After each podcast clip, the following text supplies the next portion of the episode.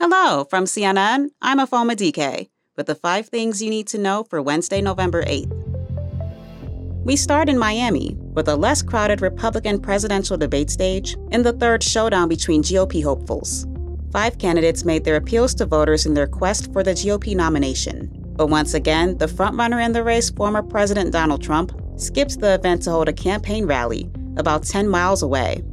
On the debate stage, the candidates touched on a number of hot button issues out the gate, one of them being the war between Israel and Hamas. Here's what Florida Governor Ron DeSantis answered when asked what he'd urge Israeli Prime Minister Benjamin Netanyahu to do during this conflict.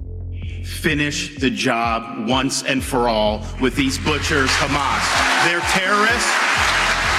They're massacring innocent people. We will stand with Israel in word and in deed, in public and in private. Here's candidate Vivek Ramaswamy addressing the rise in anti Semitism on college campuses. These university administrators have lost their way, and we need leadership at the top in the United States of America that restores our founding values and that has no place for this kind of anti Semitic hate. The UN rights chief says both Hamas and Israel have committed war crimes since the war broke out last month. Volker Turk visited the Rafah crossing today between Gaza and Egypt. During a speech afterwards, he urged both sides to agree to a ceasefire and said three human rights imperatives must happen aid must be delivered to Gaza, Hamas must release its hostages, and a quote, durable end to the occupation must be implemented. The Israeli military responded, saying that it's following international law. Thousands of Palestinians in northern Gaza are fleeing south as Israel continues its offensive in the war against Hamas. One Palestinian told CNN that he and his neighbors lived through, quote, horrifying days. There is no safe place in Gaza. We are seven families.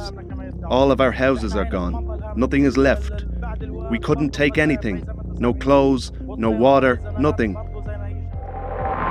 Two U.S. fighter jets carried out airstrikes in eastern Syria, targeting a weapons and storage facility used by Iran's Islamic Revolutionary Guard Corps and affiliated groups. The strike is the second time the U.S. has hit facilities used by Iranian backed groups. CNN's Jeremy Diamond has more. This happened in response to attacks carried out by Iranian proxies in the region against U.S. personnel in Iraq and Syria. We have watched over uh, the last several weeks as Iranian proxies have ramped up their attacks on U.S. Uh, personnel and bases in Iraq and Syria. Since October 17th, 40 times uh, those bases have been attacked by those Iranian proxies, leaving multiple U.S. service members with traumatic brain injuries.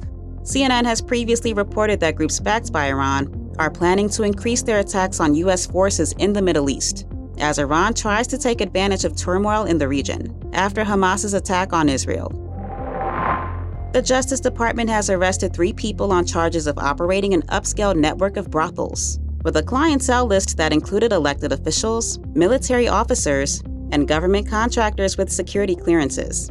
One prosecutor said the number of potential customers could be in the hundreds a special agent with the Department of Homeland Security filed an affidavit on the brothels, which were allegedly run in Virginia and Massachusetts. But the affidavit didn't name any customers, with the agent saying the investigation is still ongoing.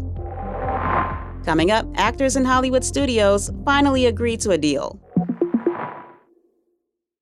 Angie has made it easier than ever to hire high quality pros to get all your home service jobs done well.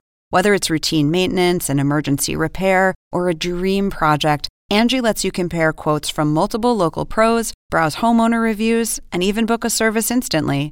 Angie's been connecting people with skilled pros for nearly 30 years. So the next time you have a home project, bring it to Angie to get your job done well. Download the free Angie mobile app today or visit Angie.com. That's A N G I.com. Hey, welcome back. Actors have reached a tentative deal with Hollywood studios to end a strike that closed production across the industry for almost four months. The deal announced Wednesday night by the Actors Union still has to be voted on by SAG AFTRA's national board this Friday before being ratified by the union's members. The terms weren't immediately disclosed, but it sets the stage for roughly 160,000 actors to return to work since they walked off the set in July. Well, that's a wrap. Our next episode drops at 6 a.m. Eastern.